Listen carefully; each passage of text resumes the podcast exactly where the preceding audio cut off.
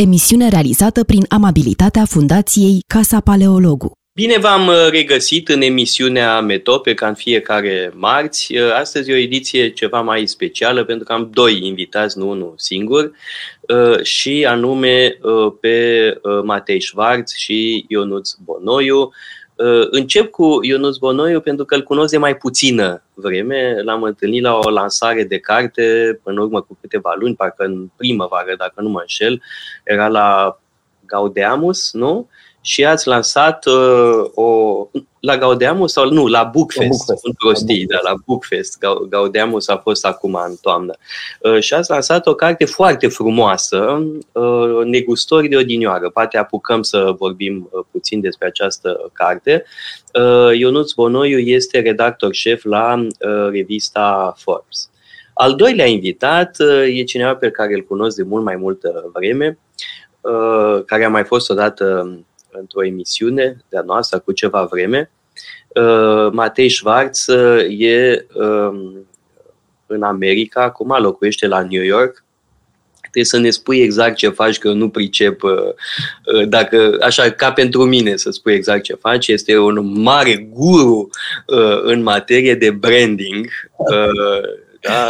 Și, am spus ceva greșit până acum? Mă bucur că toate că mă faci de râs de la începutul emisiunii. Nu, nu, nu așteptăm 15-20 de minute. da, da I mean, bineînțeles că ai spus ceva greșit pentru că nu sunt un guru în nimic. Altfel. Ai fost un guru pentru Casa Paleologu, nu? Că ne-ai ajutat foarte mult la început cu brandingul nostru. Îți vine să crezi că au trecut 10 ani de, de Casa Paleologu. Multe felicitări, apropo. Păi spune-ne mai multe despre ce învârți la New York. Ok, vă pot să vă spun uh, varianta pe care nu înțelege nimeni, adică Vice President Design Thinking Strategy la IPG Health. Ne-ai, ne-ai, da, gata, ne-ai băgat în cofă. Dar stați, uh, stați liniștiți că exact asta le spun și clienților mei. Le spun că e un uh, nume foarte uh, fancy pentru șansa de a te juca la birou și șansa de a Uh, face tot felul de uh, prostii și a angaja clienții în tot felul de metodologii din care nu înțeleg nimic, uh, prin care la sfârșitul proceselor se mai lămuresc uh, pentru ce să facă cu strategia lor de business, de brand, de marketing și așa mai departe. Deci e un mod foarte fancy de a spune că mă joc cu Lego la birou. Da, cum se face că totuși am înțeles uh, până și eu ce am făcut împreună acum 10 ani pentru strategia noastră de brand? Cum, a, a, pe atunci făceai lucruri mai simple și acum faci lucruri extrem de complicate de nu, nu le nu, mai... Nu, fac același lucru. De fapt, asta e și marea mea, de fapt, asta e și marea mea, uh, marele meu noroc, cred, că fac în uh, uh, New York, la cea mai mare companie de healthcare marketing din lume, exact ce făceam acum 10 ani în România, dar sunt un pic mai bine plătit. Bravo, nu-i puțin lucru. Da? și ești în buricul uh, târgului, în buricul lumii, ce să mai vorbim. Da? Om falos, da? buricul lumii. Da? Uh, bun, uh, să, să vorbim, cum spuneam, puțin despre uh, cartea pe care uh, am lansat-o împreună, de-al minte, uh, Ionuț, uh, da? negustori de odinioară. Uh, de ce ar fi interesanți acum negustori de odinioară și în ce constă cartea respectivă? Da, e un demers, uh, aș spune, anacronic, când toată lumea se concentrează pe profilele unor lideri actuali, Elon Musk, Bill Gates și alții Uh, liderii uh, planetari, să le spunem așa, uh, noi ne-am gândit că ar fi bine să ne uităm un pic în istoria noastră, în istoria României și în urma unor serii de descoperiri personale am descoperit și această, și această carte.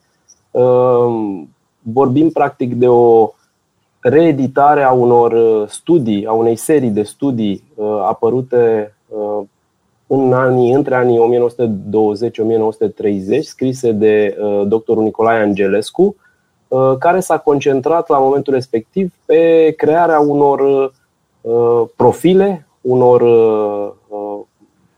să spunem, unor, unor cărți, mai micuțe pe care noi le-am reunit într-un, într-un proiect mai mare despre negustorii de la sfârșitul secolului XVIII, secolul XIX, motivația doctorului Angelescu la momentul respectiv fiind exact aceasta. E păcat să se piardă povestea negustorilor de odinioară. De la momentul respectiv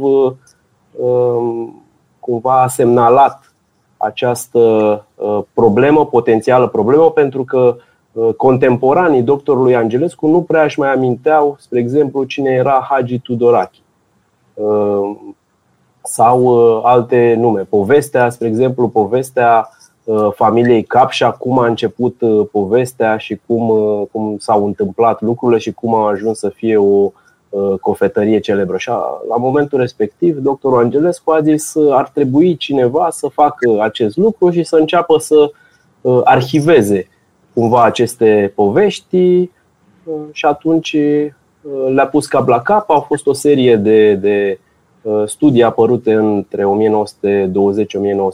și noi am încercat acum să, să le reunim pe toate într-o, într-o carte, sigur, și să actualizăm pe aici, pe acolo, prin uh, părțile esențiale pentru a uh, fi cumva relevant pentru cititorii din, uh, din prezent.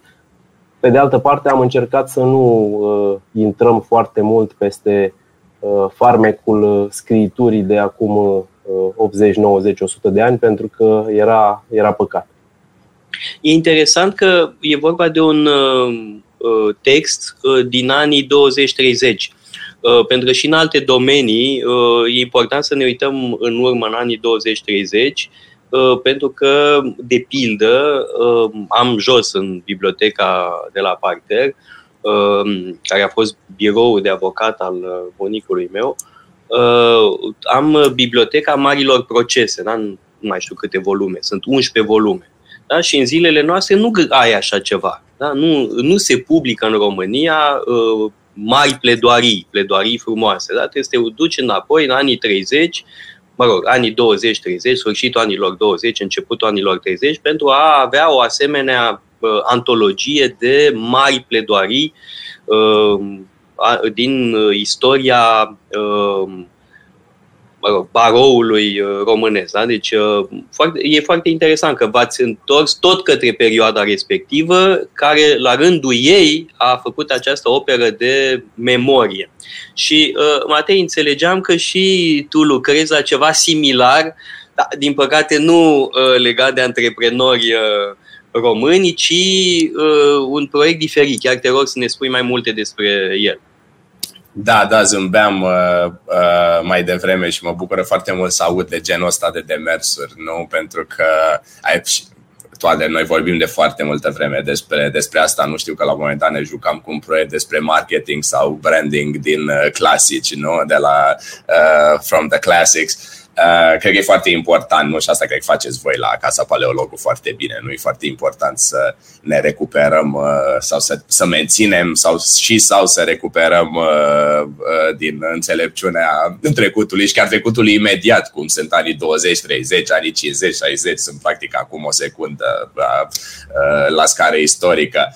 Uh, proiectul la care lucrăm noi, zic noi pentru că uh, lucrez împreună cu Vlad Glaveanu, care este un uh, uh, uh, din punctul meu de vedere, un cercetător extraordinar în, uh, în uh, domeniul ăsta al creativității și psihologiei legate de, de psihologiei creativității și a posibilității, um, care este la uh, Dublin University și cu Gerald Puccio de la State University of New York, acolo unde, din care fac și eu parte, deși sunt doar ca profesor adjunct.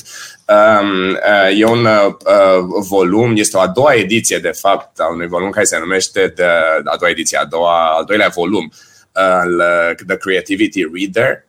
Uh, este o idee pornită de Vlad. Uh, e, uh, cartea e publicată la Oxford University Press. Um, Vlad a avut um, um, Uh, întâi, de fapt, să dau un pic de context despre ce înseamnă Creativity Studies. Da? Deci, studiile academice legate de creativitate ca um, uh, domeniu, nu știu ca domeniu dacă vrei, al uh, uh, posibilului, a, încep, a început uh, uh, formal în anii 50. În 1950, J.P. Guilford, care era atunci președintele Asociației Americane a Psihologilor, a ridicat problema asta că um, în um, um, um academia și apropo să vorbesc, aici spuneam lui Toader mai devreme, eu vorbesc jumătate română, jumătate engleză, pe amândouă prost. Deci asta e problema emigrantului. Știi, pleacă din țară, nu mai știe să vorbească nici limba lui și nu vorbește ca lumea nici limba în care, în care uh, trăiește și scrie și vorbește. Dar asta e altă discuție. Uh, James sunt milioane de români în situația asta. din, pă- din păcate sau din fericire, da, depinde cum, de unde, depinde ce perspectivă privești. Revenind, 1950, uh, J.P. Guilford are acest uh, speech în uh, uh, uh, American um, Association of Psychologists, ridicând problema că nu se studiază suficient academic Um, uh, creativitatea. El spunând atunci că este mult mai, este mai importantă chiar decât gândirea critică și decât tot ce ține de, tot ce ține de critical thinking. There is a lot of focus on critical thinking, not enough focus on creative thinking. Și atunci, iar de atunci, uh, uh, domeniul ăsta a devenit într-adevăr foarte, um, um, deși e o știință, să zicem, nouă, e o știință totuși foarte prolifică. Um, uh, Vlad, acum 50 ani, a zis, băi, e caragios. Uh, creativity uh, and creativity and studies and thinking around creativity există de mult înainte de 1950. Și atunci a propus să uh, facă un volum, un prim volum în care să arate um, um, uh, opere sau uh, volume în care uh, creativitatea a fost discutată de uh, uh, filozofi, de uh, autori și așa mai departe, înainte de 1900. Uh, uh, sau înainte de 1920, am impresia, a fost primul reader. Um, Bergson era, e un, uh, um, evident, un foarte important nume în direcția asta, Wallace, la fel, la, în de 1900 și alte, alte, alte nume importante. Nu? Um, al doilea volum, ăsta la care lucrăm noi, Um, și aici cred că are foarte mare, um, o paralelă foarte clară cu, cu proiectul tău, Ionuț. Um, este practic um, bazat pe uh, o descoperire. Noi la State University of New York, în Buffalo, uh, avem o arhivă cu foarte multe benzi de, caset- de magnetofon uh, înregistrate în anii 50-60 la Cooper Union Institute în New York și la Creative Problem Solving Institute în Buffalo. Um, ce, ce, ce erau Uh, acest, ce erau adunările astea. Erau practic uh, uh, niște uh, Alex Osborne și Sid Barnes, doi, uh, uh, un, un, un practician în domeniul creativității, dacă vrei, în industrie creative.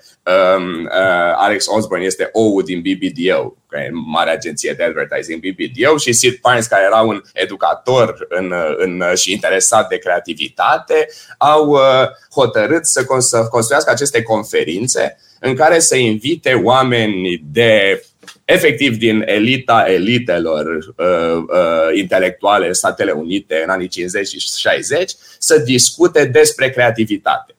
Și avem benzi de casetofon, de casetofon, tot timpul zic casetofon în loc de magnetofon, de magnetofon înregistrate cu nume ca Leo B. Moore, care conducea uh, School of Engineering la MIT, cu, uh, nu știu, Wright Mills, nu dintre cei mai importanti sociologi uh, uh, moderni, cu J.P. Guilford, uh, bineînțeles, cu J.L. Moreno, care J.L. Moreno, apropo, e român și e uh, inventatorul psihodramei, un foarte important uh, psihoterapeut și teoretician uh, în, uh, în vremurile respective. Și noi ce am făcut? Am luat benzile respective, le-am, re- le-am digitalizat, bineînțeles, și le-am oferit la 35 de scholars, de academicieni și de cercetători în domeniu, în domeniul creativității și nu neapărat în domeniul creativității, adică inclusiv unul dintre, una, una dintre capitole este scris de Adrian Bejan, care este distinguished professor la Duke University, care este român și el uh, și care este fizician.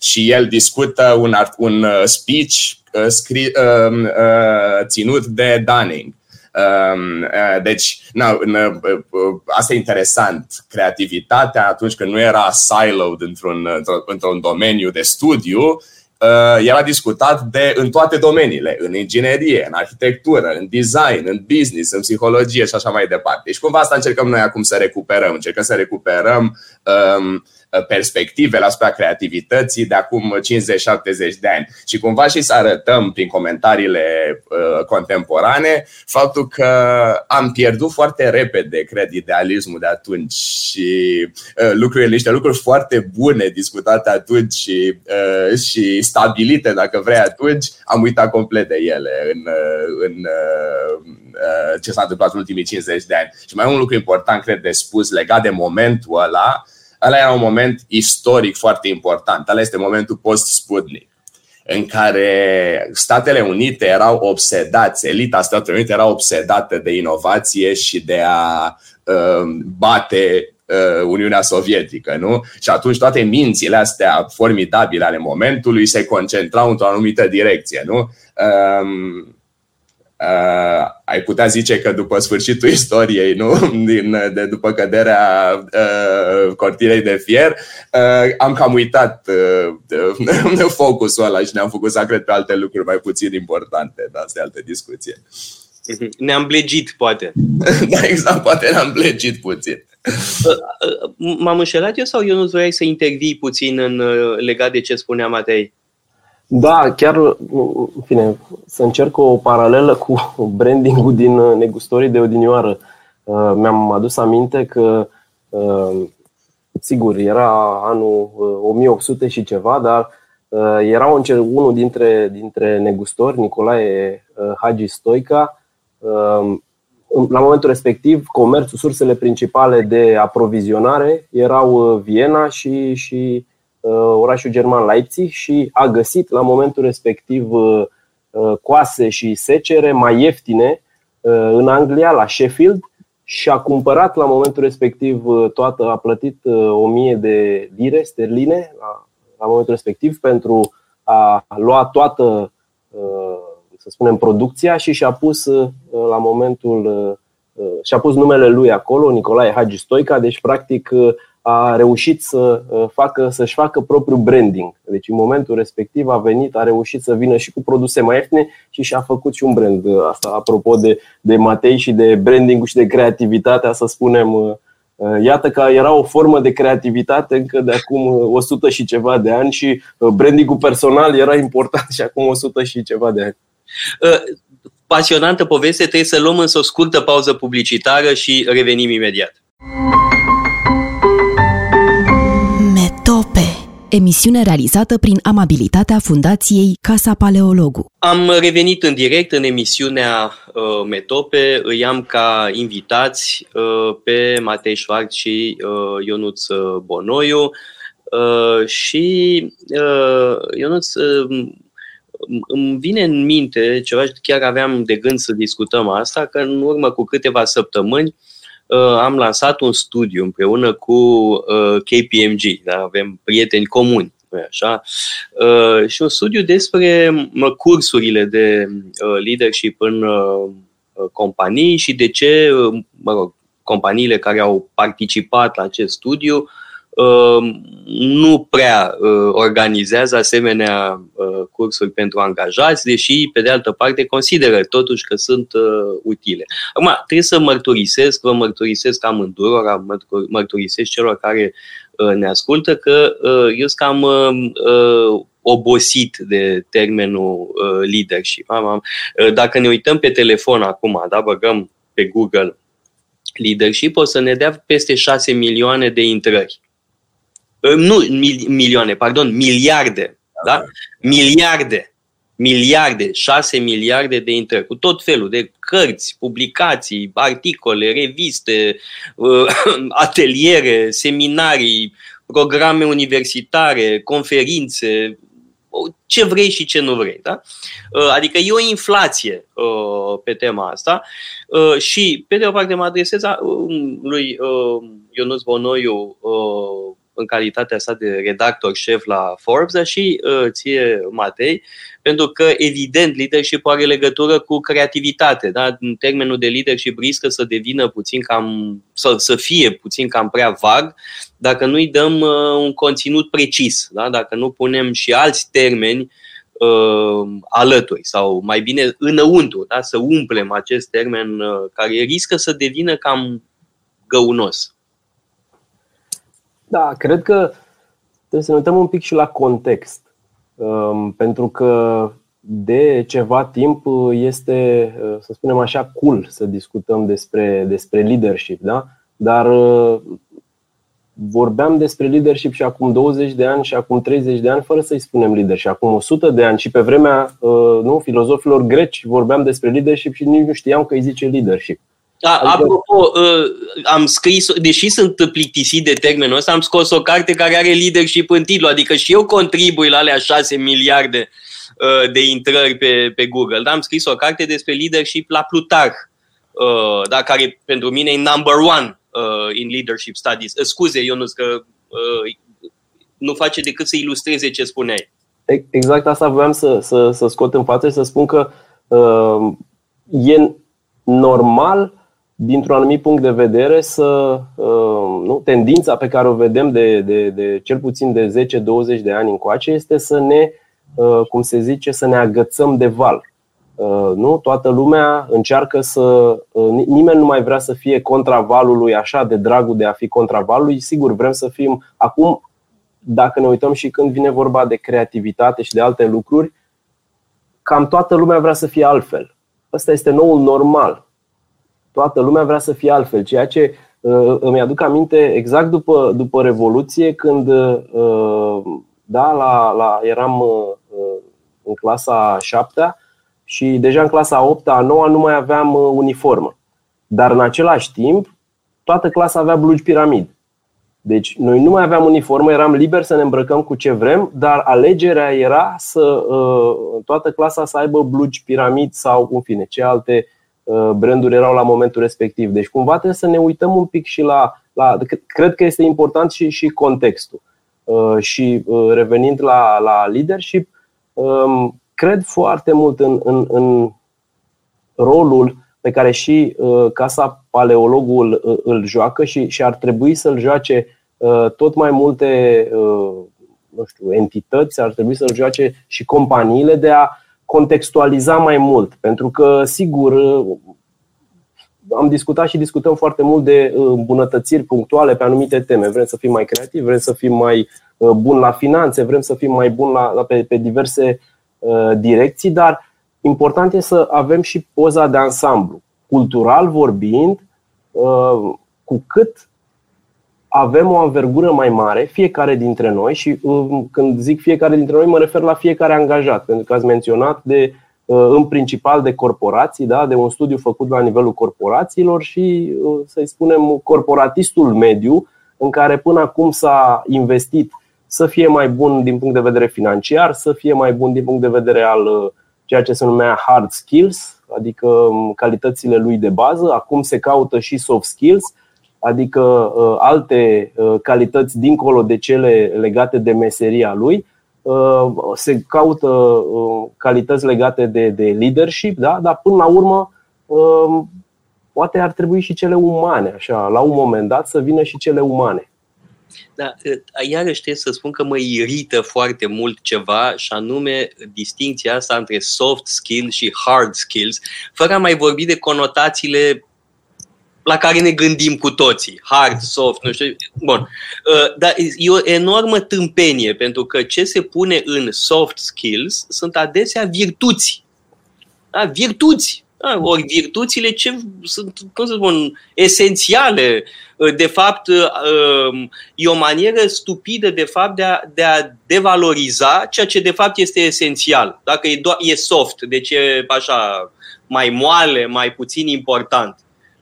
Ori nu-i deloc adevărat. Dacă vezi ce se pune sub eticheta soft skills, e vorba de virtuți, iar virtuțile fac bunul conducător. Da? Deci e exact pe dos de cum ar trebui să fie. Sunt virtuți esențiale acele presupuse soft skills. Da, aici e o, iarăși o iritare de-a mea și da, voiam să specific lucrul ăsta. Da, Matei. Nu știu ce facem acum cu, cu uh, lucrurile la care ne gândim cu toții și uh, uh, analogia ta sau sugestia ta, pentru că acum trăim vremuri în care the soft skills sunt valorizate mai mult decât the hard skills. Deci nu știu asta ce spune despre noi ca societate. Da, da. lăsând gluma la o parte și, și pe mine sigur că mă distrează etichetele de tipul ăsta. În același timp înțeleg uh, nevoia de a uh, delimita semantic anumite, uh, anumite calități. Uh, Ehm, vorba ta, toate, noi aveam cuvinte pentru ele, dar le-am pierdut. Și atunci le reinventăm și dăm alte etichete în, și mai ales pentru că trăim într-o societate și eu sunt primul, nu care um, pentru că sunt aici, nu sunt un român care s-a mutat de șapte ani în Statele Unite, pentru că trăim într-o societate care, așa zis, globalizată, nu? Uh, și în care, care ce înseamnă globalitate? Înseamnă că trăim într-o puternică influență socio- socioculturală uh, americană, nu nord, nord-atlantică. Um, preluăm um, niște termeni și niște etichete de aici, deși noi aveam deja cuvinte pentru ele și aveam deja... Uh, da, Matei, știi bine că în unele situații de-a dreptul caragios Uh, da, cum uh, unele cuvinte sunt folosite pentru, de asta de sorginte americană pentru lucruri care există deja în limba română sau au alt sens în limba exact. română. Exact, uh, exact. De altfel, în urmă cu câțiva ani am ținut uh, niște predici într-o biserică din București uh, și mă gândeam așa amuzându-mă cum ar fi fost să uh, țin predicile respective în uh, corporateză. Uh-huh. Se poate, da? Uh-huh. Că vă invit să ne focusăm uh, pe storiul uh, de azi uh, și sunt câteva insight-uri pe care vreau să le șeruiesc cu voi. Da? Este la fel de ridicol ca jargonul anumitor preoți. Da? Jargonul popesc și jargonul corporatist sunt la fel de caragioase. Uh, da? Pentru că problema jargonului este că uh, funcționează doar în interiorul mediului respectiv, în afară e comic de-a dreptul. Uh-huh. Și, pe de altă parte, trebuie să spunem ceva. Că pentru leadership evident că există echivalente. Da? Lider e conducător. Da? Uh, arta de a conduce este o echivalare uh, cât se poate de uh, pertinentă. Problema e cu alte cuvinte. De pildă, pentru followership, chiar nu există echivalent. Da? Mi-am strofocat mintea de multă vreme, dar nu există echivalent și în alte limbi. În limbile romanice nu poți găsi un echivalent pentru followership. În germană, da, Gefolgschaft. Dar nu în franceză, nu în italiană, din păcate nu ai cum să echivalezi acest termen și profit de ocazie ca să mai spun ceva. Uh, pentru că, spuneam mai devreme, sunt 6 miliarde uh, de intrări pentru leadership. Dacă băgați uh, followership pe Google, o să vă apară vreo 3 milioane și ceva. Adică exact pe dos de cum e normal. Da? Este, e o lume întoarsă pe dos, în care toată lumea vrea să fie lider, s-ar zice. Da? Uh, un fel de lume a narcisismului uh, scăpat de sub control, da? care se manifestă și în această inflație uh, de leadership, de supraproducție. Industria de leadership a intrat într-o criză de supraproducție. Da, e foarte, um, e foarte uh, interesant și uh, cred că sunt multe de spus despre, sunt multe de spus despre Uh, repet despre toți, toate etichetele astea și despre cumva cum a evoluat sau n-a evoluat uh, um, uh, atât teoria cât și practica um, leadership, în, în leadership. Contribui și eu, din păcate, cu rușine spun la acele, la multe, la cele multe intrări pe, pe Google, pentru că programul care, masterul pe care, la care predau este, este un Master of Science in Creativity and Change Leadership. Nu? Deci, uh, apropo de ce spuneai... Dacă, dacă ai spune cursului în Change Followership, probabil ar fi mai puțin mușterii. Dar e foarte interesant, nu? Pentru că vorbim foarte mult, în, uh, inclusiv, în, uh, inclusiv în uh, programul meu în, uh, și asta e interesant, nu? Că ce, și, și cred că asta e, aici sunt eu foarte norocos că în ce fac în uh, practică, se are legături directe cu ce fac în, cu, cu uh, ce fac în uh, academia, nu în zona așa zis academică.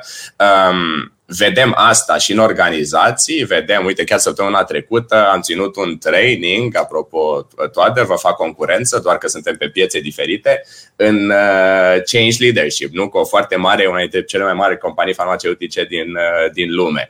Um, uh, pentru că în, e un moment de, trec prin niște momente de schimbare profundă. Ce înseamnă momente de schimbare profundă? Înseamnă momente de reconfigurare a sistemelor. Nu se întâmplă ceva ce cum, uh, uh, uh, produce cu oarecum o reconfigurare a sistemului, iar uh, uh, liderii uh, din organizație, liderii de echipă, aveau nevoie de niște unelte pentru a-și ajuta uh, the followers, nu, angajații să uh, navigheze, să navigheze schimbarea, nu? Mai puțin decât să o direcționeze, să o navigheze, că asta e ceva, cred că asta e de fapt ce vorbești, ce, uh, ce, ce vorbești și tu, toate, nu? Toți vrem să direcționăm schimbarea, dar de fapt e, e, e o, uh, invers, nu? De cele mai multe ori noi trebuie să învățăm cum să reacționăm la schimbare. Nu suntem noi cei care, nu suntem noi agenții schimbării. Uh, și atunci foarte mult din ce, din, și apropo și Northhouse acum în ultima ediție Northhouse au introdus self-leadership, conceptul de self-leadership. De fapt, cam aici e cam ăsta e um, motivul pentru care promovăm eticheta asta de leadership is less about leading others and more about leading yourself.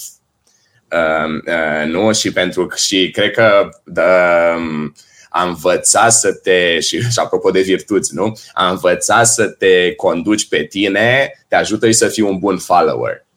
Dar nu știu care sens ce, ce spun. Da. Bine, cred că, cred că ar trebui să ne uităm și la faptul că, în mod normal, liderii sunt, uh, nu? Uh, mai degrabă excepția dintr-o organizație, dintr-un grup, din orice. Uh, cei mai mulți sunt cei care sunt conduși de către, de către lideri. Deci, ideea aceasta de școală de follower, da? școală, de, școală de om suficient de abil și capabil încât să se lasă condus de un lider bun, nu există. Și nu e. Pentru că poate nu e, nu e suficient de aspirațională. Nu există, știu. există. E școala de cadre de la Casa Paleologu, leadership și leadership, pentru că spunea Solon uh, în secolul 6, înainte de Hristos, învață întâi să asculti și abia după aia să comanzi. Uh, asta se referă exact la asta. Întâi să fii follower, după aia lider, pentru că întotdeauna cei care sunt lideri buni au fost followeri buni nu există excepție de la regula asta. Chiar și cei care moștenesc uh, poziția de conducători au fost la un moment dat în poziția de uh, a urma pe, mă rog, pe cei pe căruia îi succed, da? tată sau ce-o fi. Uh, da, Alexandru Macedon. Uh, sigur, a fost, a devenit rege la 18 ani, dar înainte de asta a fost practic în poziția de a-l urma pe tatălui. Uh, da? Și efectiv nu există excepție de la uh, regula asta uh, și pare un lucru banal să fii un uh, cineva care urmează. Dar nu e deloc banal, pentru că, de fapt, succesul organizațiilor depinde de followeri, în primul rând. Cezar n-ar fi cucerit Galia dacă n-avea legiunile romane. Alexandru cel Mare n-ar fi cucerit cel mai mare imperiu din antichitate dacă n-ar fi avut falangele create de tatălui, faimoasele falange macedonene. Da? Deci succesul unei organizații depinde de followeri. La fel, creștinismul n-ar fi, uh, nu s-ar fi impus uh, pe piața religioasă în primele secole, uh, dacă nu ar fi avut acest nivel foarte ridicat de motivație la cei care urmau învățătura lui Isus, da? care erau eventual dispuși să moară pentru credința lor. Cred că e ceva foarte... de fapt, uh, forța unei organizații. Cred că e ceva aici foarte important de spus, toate. Mă bucur mult că ai, că ai adus uh, asta în discuție, că e una dintre um, obsesiile mele recente. Uh, anume, um, uh, cred că trăim, și o să spun ceva banal și în același timp, uh, uh, cred eu, esențial. Uh, trăim în, uh, într-un context uh, sociocultural um, um, absolut acaparat de gândire binară și de uh, acest ce, ce numim uh, în uh, iarăși evident că uh, repet am spus am mai spus odată că în vorbesc într-o roa engleză groaznică ce numim uh, either or thinking nu deci este tot este sunt e ori așa ori așa Uh, și, și cu toții suntem, inclusiv eu și uite, inclusiv tu, suntem, cădem în capcana asta fără să vrem. Uh, uh, uh, ne, pentru că lumea ne împinge într-o direcție, 6 miliarde de intrări pentru leadership, câteva intrări pentru fellowship, tu simți nevoia să contrabalancezi în partea cealaltă și zici nu, e mai important followership-ul decât leadership-ul. Că realitatea e că ele sunt de fapt doi poli care nu pot să, să funcționeze unul fără celălalt. Mai nu? mult de atâta. Uh, conștientizăm. Mai mult de atât, în cele mai multe situații suntem și una și alta. Exact, exact. Și avem, exact. exemplu, avem exemplul ăsta în Iliada, că eu tot timpul încep cu Iliada, da? cu, cu Homer. În momentul în care, de pildă, Agamemnon, uh, care e lider Mahimo, da? Uh, e descumpănit și atunci intervine Ulise. Hmm. Și Ulise ia hățurile și el îl repune în Uh, în șa, să zic așa, pe Agamemnon, se substituie lui Agamemnon, practic, exercită leadership dar tocmai pentru că este un foarte bun follower. Este devotat, uh, este curajos, uh, are curajul să spună ce gândește și intră în logica uh-huh. conducătorului suprem. Da? Deci, uh-huh. în, cel mai adesea. Că da, le avem pe le conținem pe amândouă, nu? Și ne întoarcem la ce spunea Ionus mai devreme. Uh, totul este de, de, depinde de context, nu? Și în funcție de contextul în care suntem, probabil că trebuie să activăm una sau să, să activăm una sau alta, nu? Și sigur că amândouă sunt esențiale, fără una fără cealaltă nu pot să nu pot să, să existe, nu? Da, mai e o altă chestiune care ne preocupă, cred, pe toți. Pentru că întotdeauna când ai cuvinte la modă, uh, când ai genul ăsta de supraproducție, de inflație, uh-huh. apare și fenomenul imposturii. Uh, da? Și eu, eu sunt uluit uh, ce, ce bazaconii se pot vinde și evident cumpăra, că dacă ar dispărea de pe piață dacă n-ar fi și cumpărători. Da? De pildă, eu predau de atâta timp uh, retorică uh, și sunt uluit să văd uh, unii autoproclamați traineri care promit uh, lucruri imposibile. Da? Să devii un public speaker și mai e și chestia asta că din start uh, se discreditează cineva care nu știe limba română și predă retorică, mă rog, public speaking, da, fine. Uh, vând iluzia că devii un vorbitor de succes uh, în nu știu câte întâlniri. Uh, ori asta este o absurditate totală, că nu devii un orator bun decât studiind toată viața. Toată viața devii orator. Da? Și ăsta e doar un exemplu, pentru că sunt multiple alte exemple și voi cred că aveți mult mai multe în minte decât am eu, da? de uh, tot felul de soluții facile uh, care sunt uh, promise și s-ar părea că există cumpărători. Păi da, dar trebuie să ne uităm din nou, îmi cer scuze că revin ca o placă stricată cu contextul.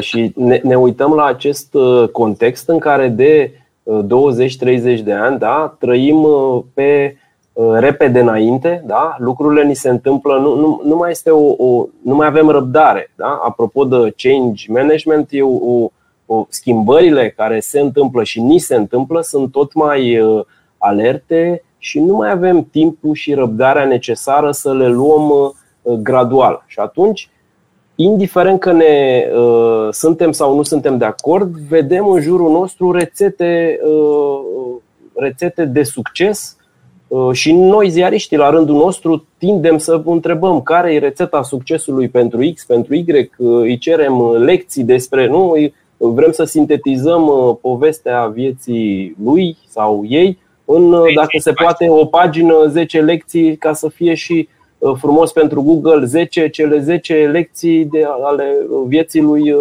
Steve Jobs. Și atunci, gata, am simplificat. E, e această, această nebunie, această viteză în care trăim și atunci nu avem timpul necesar. Nu? Noi trebuie să, exact ca în, ca în, ca în filmele acelea, știți, cu uh, Terminatorul care uh, se afla în, uh, într-un elicopter care se prăbușea și în timp ce se prăbușea și-a uh, încărcat în memorie programul prin care să învețe să piloteze uh, acel elicopter ca să nu se prăbușească. Cam, uh, sigur, e o exagerare, bineînțeles, dar cred că e tot mai tot mai reală această exagerare la nivelul așteptărilor pe care le avem.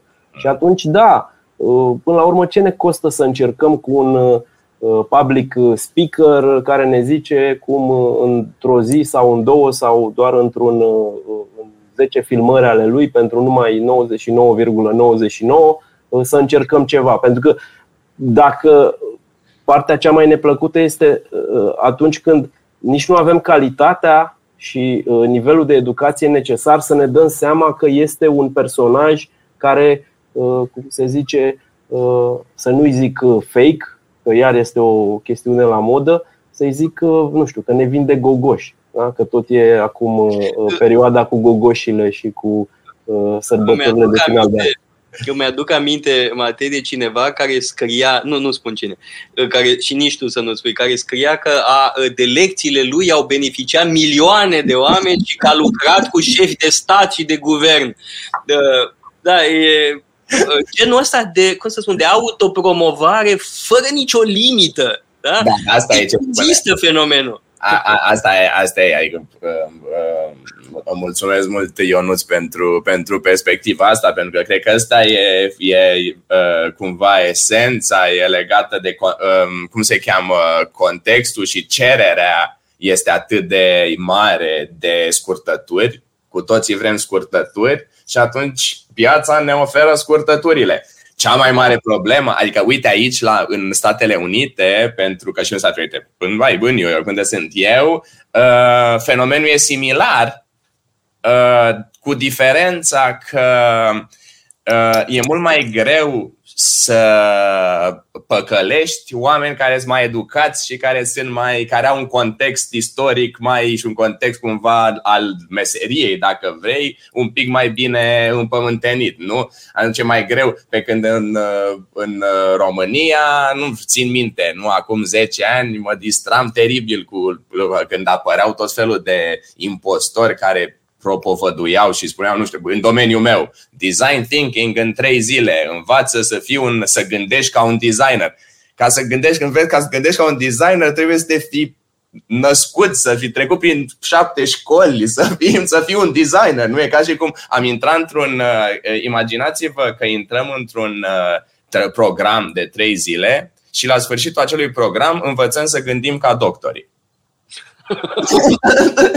adică, nu? Imaginați-vă că asta ar fi posibil. Nu, nu e, nu e posibil, nu? Uh, și este uh, exact cum spui, cum spui și tu, Ionuț, cred că este rezultatul faptului că avem, vrem uh, uh, uh, uh, totul instant, totul este trăim într-o lume digitală în care uh, totul poate fi uh, uh, multiplicat instant, nu? Și atunci avem senzația că totul trebuie să se întâmple pe, pe repede înainte, vrem scurtături, piața ne, piața ne oferă scurtături. Și cred că iarăși un pic de vină, ca să dăm un context mai mare istoric sau un context mai mare sociocultural, um, Iarăși, societatea nord-americană și nord-atlantică a propovăduit și promovează tipul ăsta de gândire și gândirea foarte uh, uh, pe, pe termen foarte scurt. Îmi amintește de o anecdotă, una dintre anecdotele mele preferate, tu o să te distrezi la asta toate, dacă nu o știi deja. Um, uh, um, în contextul războiului rece, uh, Nixon, președintele Statelor, Statelor Unite, are o întâlnire istorică cu Chuen Enlai, prim-ministru uh, Republicii Populare Chineze. Nu? Kissinger, care, apropo, tocmai s-a stins uh, luna trecută nu, din, din viață, Kissinger, care era un mare uh, uh, cunoscător al culturii chineze și al, uh, al politicii uh, chineze, îl, uh, um, îl uh, antrenează pe Nixon înainte de întâlnire. Și asta e ceva, e, e real, e o anecdotă, e, e real. Nu? Și Kissinger îi spune, măi, Chuen este un mare, mare cunoscător al culturii vestice și nu numai un cunoscător, un mare admirator al culturii vestice, deci e bine ca la China să deschizi un subiect legat de uh, istoria culturală uh, vestică. Nu? Uh, se întâmplă China, uh, în, uh, au un moment în care Nixon găsește momentul în care să deschidă subiectul și întreabă, bineînțeles, prin translator pe John Lai, ce părere aveți, domnule prim-ministru, de impactul Revoluției franceze asupra societății contemporane? Și Chuen Lai se uită în vânzare și spune translatorului și translatorul îi răspunde It's too soon to tell. Deci cam asta este cumva perspectiva estică, nu perspectiva orientală versus perspectiva uh, noastră de acum. Nu, noi vrem să avem uh, rezultate peste 5 minute a ceva ce facem acum, în vreme ce uh, uh, prim-ministrul Chinei mai, mai, avea, mai avea de așteptat vreo 3-400 de ani până când să, să se hotărască dacă are impactul unui eveniment istoric de amploare a Revoluției franceze, nu? Deci, da. asta, asta te și sperie puțin în legătură cu uh, China. Bineînțeles, bineînțeles, îți arată cam care e perspectiva și cum, cam cum privesc lucrurile exact, exact. Cum în... Adică până la urmă tot o să ne mănânce de fripți. Nu se știe când, tu sunt el. Exact, tu sunt el. Uh, cred că uh, replica asta e prea bună pentru a nu uh, încheia aici, uh, da, cu această notă, nu știu dacă de optimism, uh, din potrivă, rog, too soon to tell. Uh, da, vă mulțumesc foarte mult uh, amândurora. Uh, a fost o discuție foarte agreabilă. Trebuie să, o re- trebuie să reluăm, să vorbim despre negustori de odinioară, despre Uh, creativitate și, Matei, trebuie să vorbim neapărat cândva mai încolo despre ce se întâmplă în Statele Unite, da? despre universități, despre asta, că ești n-am apucat, n-am apucat. direct conectat, dar trebuie să o facem cândva. Mulțumesc foarte mult amândurora, mulțumesc uh, de asemenea uh, și celor care ne ascultă cu fidelitate și ne revedem, cred, data viitoare tot marți, dacă nu cel marțea viitoare, la Metope, la ora 2, la Radio Gherila.